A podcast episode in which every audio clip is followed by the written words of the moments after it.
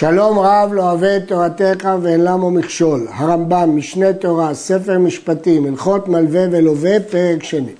דין תורה, שבזמן שיתבע המלווה את חובו, אם נמצאו ללווה נכסים, מסדרים לו, כפי שלמדנו, ונותנים לבעל חוב את השאר כמו שבאנו.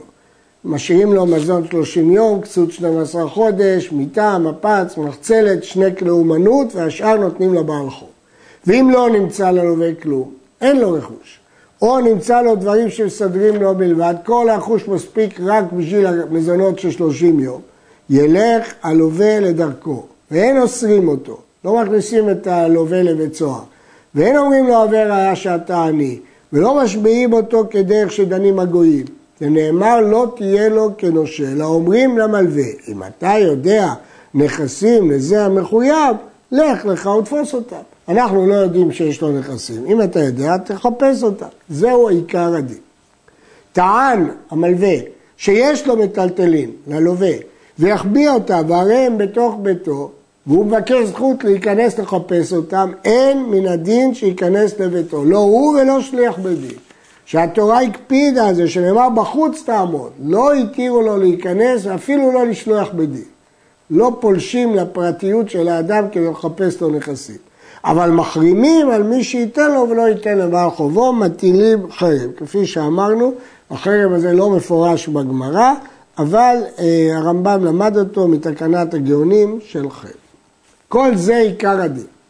כשראו הגאונים הראשונים שעמדו אחר חיבור התלמוד, שרבו הרמאים בננעלת דלת בפני לווים, המלווים ראו שהלווים מחביאים נכסים, הפסיקו להלוות, לא הסכימו להלוות, ואז העני לא קיבל הלוואה.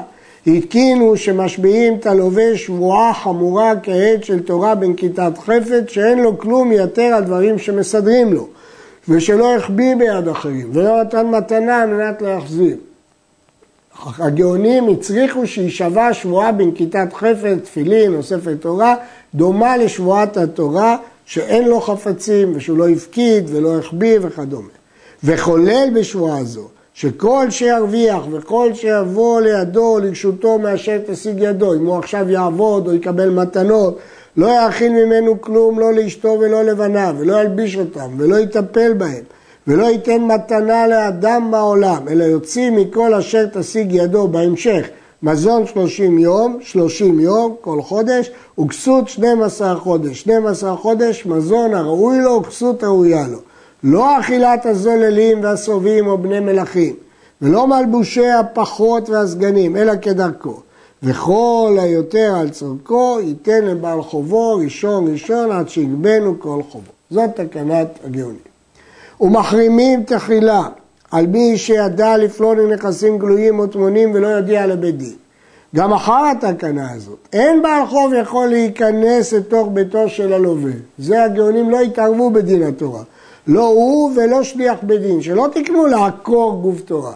גאונים לא תקנו לעקור את המצווה הזאת של בחוץ תעמוד, אלא הלווה בעצמו יציק אליו, או יאמר כך וכך הוא שיש לי. מניחים הראוי לו, ויוציא השאר ויישבע בתקנה זו, וכזה דנים ישראל בכל מקומותם כמו הגאונים, כלומר שיש שבועה חמורה שהוא לא יחביא נכסים. נראה לו ממון אחר שנשבע שבועה זו. ראו שכן יש לו ממון. למרות שהוא נשבע שאין לו, מצאו שיש לו. ואמר, שאלו אותו מאיפה הנכסים האלה, ואמר של אחרים הוא, זה לא שלי. או עסק הוא בידי, מישהו נתן לי כסף כדי שאני אסחר בו וארוויח. אין שומעים לו עד שיביא ראייה וכן אמרו רבותיי. עליו להביא ראייה שהכסף הזה לא שלו אלא של אחרים. מי שנשבע השבועה הזו שאין לו כלום, וכל מה שירוויח ייתן לבעל חובו. אין כל אחד ואחד בעלי חובות באו משביעו. שבועה אחת כוללת כל בעלי החובות. גם יש לו חמישה מלווים. תקנת אחרונים היא של הגאונים, ואין מדקדקים בה להחמיר אלא להקל, לכן מסתפקים בשבועה אחת. שורת הדין היה צריך להשביע כל אחד. אבל כיוון שזה רק שבועה מתקנה, משביעים שבועה אחת לכל בעלי החוב. מי שהוחזק, שהוא עני וכשר והולך בתום, והדבר גלוי וידוע לדיין ולרוב העם, כולם מכירים אותו, שהוא איש עני, צדיק, הולך בתמימות, ובא בעל חובו להשביעו בתקנה זו, והוחזק התובע שאינו מסתפק בעניות זה, שזה לא נכון שהתובע לא מאמין לו, אין לו ספק שהוא עני, אלא רוצה לצערו בשבועה זו, להצר לו, לביישו ברבים, כדי להינקה ממנו על זה שהוא לא יחזיר את החוב. או כדי שילך וילווה מן הגויים בריבית, או ייקח נכסי אשתו וייתן לזה, עד שינצל משבועה זו.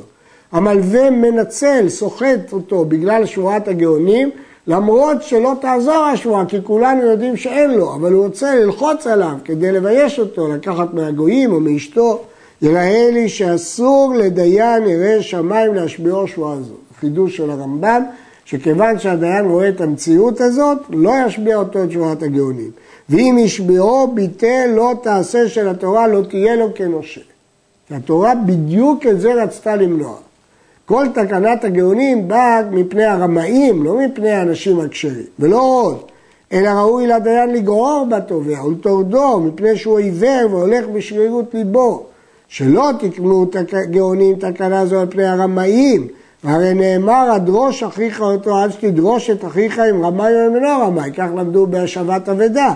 ומאחר שהוחזק זה שהוא עני ושאינו רמאי, אסור להשביעו. כל הסיבה של השבועה בגלל שיש הנחה שהוא רמאי, אבל אם גילית שהוא לא רמאי, מה פתאום שתשביע אותו? וכן אני אומר, שמי שהוחזק רמאי ודרכיו מקולקלים במשאו ומתנו, והרי הוא עמוד שיש לו ממון. עכשיו זה מקרה הפוך. יודעים שהלווה הזה הוא בחזקת רמאי, ויודעים שיש לו כסף, וטען שאין לו כלום, והרי הוא רץ להישבע בתקנה זו. אין ראוי להשביעו, כי אנחנו יודעים שהוא משקר. אלא אם יש כוח בדיין לעשותו, כלומר להכריח אותו. עד שיפרע בעל חובו, לכפות אותו, או לנדותו עד שייתן, יעשה, יכריח אותו, לא ייתן לו להישאר ולהיפטר, מאחר שהוא עמוד, שפריעת בעל חוב מצווה. כיוון שיש מצווה לפרוע את החוב, הוא צריך להכריח אותו, כאילו הוא אומר, אם אדם אומר אני חייב ולא רוצה לשלם, כופין אותו.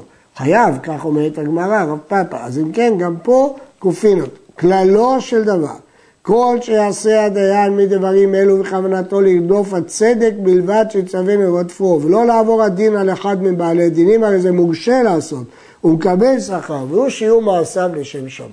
כלומר, אומר רמב"ם, למרות שמבחינה פורמלית הלווה יכול לשמוע שורה חמורה ולהיפטר, אבל הדיין צריך להפעיל שיקול דעת. אם הוא יודע שהוא עני כשר ותמים, אין סיבה להשביע אותו, וההפך צריך לגרור בתובע. ומצד שני, אם יודעים שהוא רמאי, מה פתאום להשביע אותו ולהיפטר? צריך לכפות אותו להחזיר את החוב. אומר על זה המגד משנה. זה דין התלמוד, שהדיין יש לו לחתוך הדין לפי האמת אפילו חוץ מן הדין. אבל כתבו המפרשים האחרונים, שאין בכל בית דין כוח בזה, אלא אם כן הוא בית חשוב ומוחזק בחוכמה ובחסידות. ומשרה בו הדיינים שאינם מומחים, יש לחוש שלא יהיה כל אחד פורץ לעשות לו דרך כרצונו, כך לשון המגיד משנה כאן. מי שנתחייב בשבועה זו, הכוונה שבועת הגאונים, מפני שטר חוב שעליו, כי יש מלווה שתובע אותו, והודה לאחרים בחובות אחרים, והשיגה ידו יתר על הראוי לו. הוא השיג כסף, אבל הוא אומר, אני חייב לאדם אחר. לא ייטול היתר לבעלי השטרות בלבד, רק מי שיש לו שטר או עדים, רק הוא ייקח. למה? שמא קנוניה עושה בהודעתו על נכסיו של זה. הוא השיג כסף, הרוויח או נתנו לו מתנות, הוא לא רוצה לפרוע את החוב, אז הוא אומר למישהו, אני אודה שאני חייב לך, ואחר כך תחזיר לי חצי או את הכל. זאת אומרת שהוא עושה קנוניה, לכן לא מאמינים לו שהוא חייב כסף. כי הודעת בעדין כמי עדים זה לא על חשבון אחרים, ולכן רק מי שיש לו שטר או עדים יגבה. ראובן שהיה חייב לשמעון מאה, ולוי חייב לראובן מאה. מוציאים מלוי ונותנים לשמעון. זה דין שנקרא שעבודה דרבי נתן. שראובן שחייב לשמעון ושמעון ללוי, נותנים, מוציאים מלוי ונותנים לשמעון. זה נקרא שעבודה דרבי נתן, ומהרמב"ם פה רואים שהוא פוסק כמו רבי נתן. אבל במקום אחר, משמע שהרמב"ם לא פסק כרבי נתן. לפיכך אם אין לראובן נכסים, והיו לו שקרי חובה לוי, ואמר לוי שטר המנה הוא, פרוע הוא, זה לא שטר אמיתי, זה שטר שרק עשינו בינינו לא לגבייה, או שהוא כבר פגוע, והודה לו ראובן, אין משגיחים על הודעתו. שמקנוני הם עושים, לאבד זכותו של שמעון. אלא יישבע שמעון, שבועת הנוטלים, וייטול מלוי כדין כל טורף שלא יפרע לה בשבועה. פה יש חידוש גדול. למרות שהוא טוען, הוא לא חייב לי, וגם הוא טוען, אני לא חייב לו. אבל עובדה שיש לך שטר, כיוון שיש לו שטר נגדך, אנחנו מממשים את השטר הזה ואתה חייב. וכן כל מי שיש עליו שטר חוב, והודה לאחר מעצמו בחוב אחר, אם אין לו נכסים כדי שיגבו שניהם, גובה בעל השטר בלבד, שלא יעשו קנוניה על שטרו של הווה, של זה, הוא יגיד אני חייב למישהו אחר סכום גדול, כדי לא לשלם לזה, ובסוף הוא לא ישלם גם לאחר. אסור לאדם להלוות מעותיו בלא עדים, ואפילו לתלמיד חכמים. אלא אם כן הלווהו על המשכון. והמלווה בשטר משובח יותר. לא להלוות בלי שטר או בלי עדים. וכל המלווה בלא עדים עובר משום ולפני עיוור לא תיתן מכשול, כי אולי הלווה ישכח שהוא לווה, וגורם קללה לעצמו, כי יתחיל ריב ויגיעו לידי קללות, ולכן אין להלוות בלי עדים, ויותר טוב שטר, כי עדים עשויים ללכת או למות, ולכן עדיף שיהיה פה שטר. יש להעיר שמה שאמרנו שהרמב"ם פוסק את שעבוד עד רבי נתן, כלומר שראובן שחייב לשמעון מאה ולוי חייב לראובן מאה, מוציאים מלוי ונותנים לשמעון, זה רק שאין לראובן נכסים. אבל אם יש לראובן נכסים, אז לא מוציאים מלוי כדי לתת לשמעון. הרב שלווה מעבדו ואחר כך שחררו, או לבא מאשתו ואחר כך גרשה, אין להם עליו כלום, הם לא יכולים לתבוע אותו, שכל מה שקנה עבד קנה רבו, אז אם כן מה שהוא לבא זה כסף שלו, וכל המועיות שביד אישה בחזקת בעלה, ולכן כשהוא לקח ממנה כסף הוא לקח כסף שלו, הוא לא חייב לשלם, אלא אם כן הביא הראייה שאין מנדונייתה, אם הם יביאו ראייה שזה מהנדוניה שלהם, אם האישה תביא ראייה שזה מהנדוניה, ברור שזה שלה, לא שלו. או אם היא תביא ראייה שמישהו נתן לה כסף על מנת שאין לבעלה רשות בהם. אז זה דין מיוחד. עד כאן.